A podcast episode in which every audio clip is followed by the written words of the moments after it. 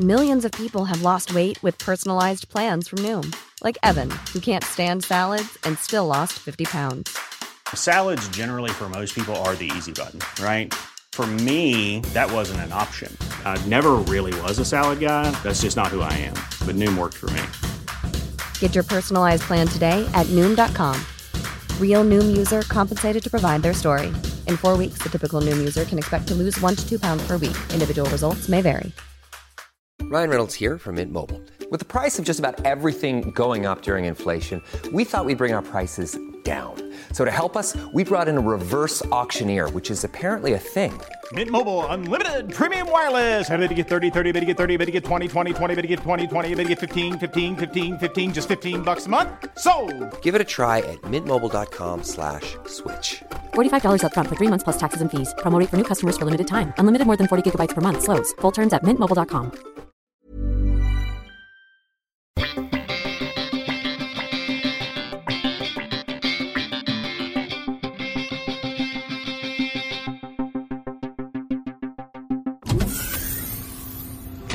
Do you hate yourself any any less, or is that maintaining its kind of present trajectory? Do you still not want kids? Because I seriously don't want kids. I always wanted one kid, and then the reality of it is because now that I'm engaged, kids are now in my wheelhouse. Like that's something that could be in my future, and it terrifies me. I look at other people and their kids, and I look at you know living in Crouch End, and I'm, we're moving to Muswell Hill, and it's just like there's mummies everywhere, and just it just looks like a fucking nightmare. Did you start brushing your teeth in the morning like you said you would? Or do you still use gum when you leave the house and pretend that it's just as good? Have you trained Wolfie up to sit and wait in the park? Is he not hurting the family anymore? Just just sum up the advances you've made with your dog Wolfie in the last year because I know that you really wanted to get on that. One of your big goals for 2016 or the back half of 2016 was to actually sign with a live agent or an agent, anyone, any agent. Have you actually managed to do that? Have you spoken to your dad yet? That's that's a heavy question if ever there was one. Oh, on a personal level, you were moving in with your girlfriend as soon as this. Actually, this the minute this podcast is over. you're moving, you're going in and moving with a girl. Uh, you haven't had a girlfriend in a couple of years. Uh, the last girlfriend you had um, hurt your feelings, so this is a big step for you. How are you feeling about it?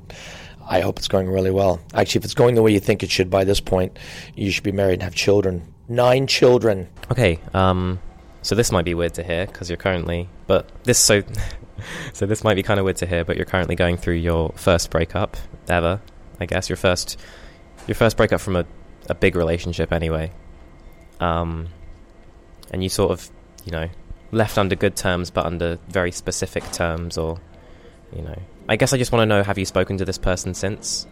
And you know, you agreed that you would want to have them back in your life once you were both ready. Um, just yeah, are you ready? Are they back? Um, just what's that like? I guess that's the biggest one. I could ask you a million questions about that, but I'm sure there's a- a lot to talk about.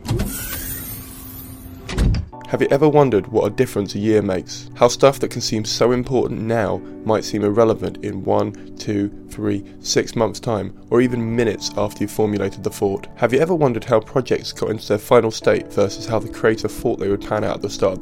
Have you ever wanted to travel through time and space to see the mind of a creative person before and after a large project? If you have, this is the podcast for you. For as long as I can remember, I've been interested and slightly obsessed by the concept of time travel.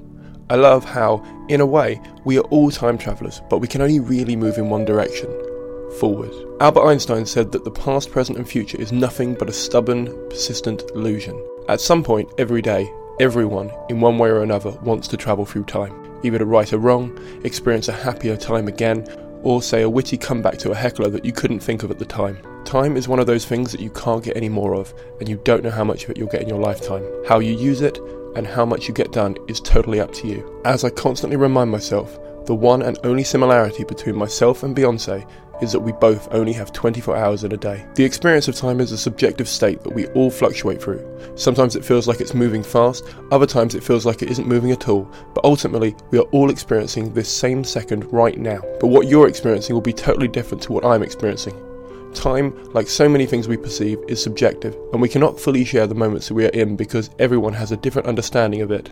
So, to what you might look like a successful project, might look to the creator like a complete and utter failure.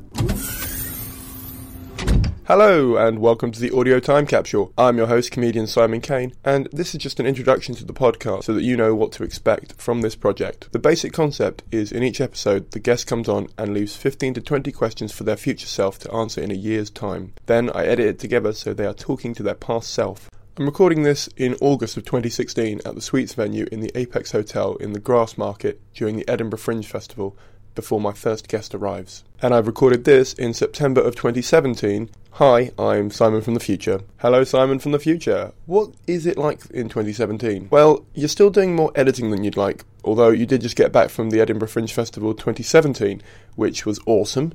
That sounds amazing. How did it go? I think we should save questions like that for our time capsule. It just seems like a really self indulgent thing to go into massive questions like that in the introduction to another podcast project. Yeah, that makes sense. I would like to know one thing though. As you're sat here recording the intro to the podcast, you think it's going to be about time travel and the creative process at work. Did it end up being about that, or did it end up being about something else?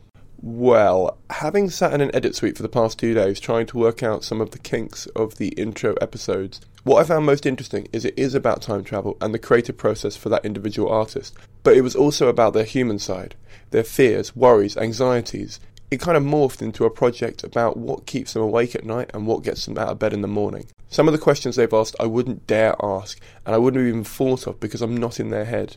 But if you can imagine all the questions that you have about the future, all the little worries that reoccur and repeat in your brain, all the things you'd never tell anyone because there's never a good time, or they probably wouldn't be interested anyway, or because you're not sure how they're going to get going and you didn't want to look foolish by getting too excited about a potential opportunity. Those are the questions I've been getting, and those are the answers people have been giving.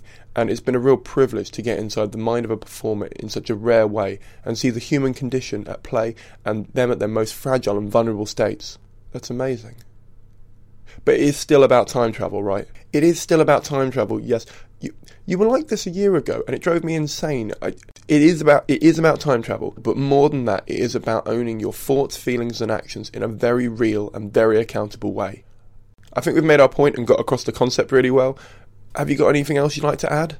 Yeah, I'd just like to give a quick shout out to JD Henshaw at the Sweets venue in Edinburgh, who gave us some quiet rooms to record a lot of these during the Edinburgh Fringe festivals in 2016 and 2017. Cheers, JD. You are a legend. He's been more than supportive in both Edinburgh festivals.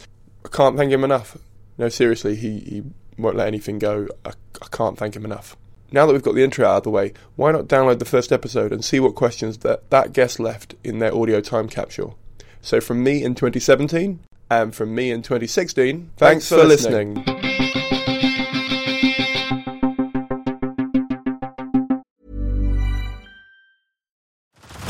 Head over to Hulu this March, where our new shows and movies will keep you streaming all month long. Catch the award winning movie Poor Things, starring Emma Stone, Mark Ruffalo, and Willem Dafoe. Check out the new documentary, Freaknik The Wildest Party Never Told, about the iconic Atlanta Street Party. And don't miss FX's Shogun, a reimagining of the epic tale, starring Anna Sawai. So, what are you waiting for? Go stream something new on Hulu.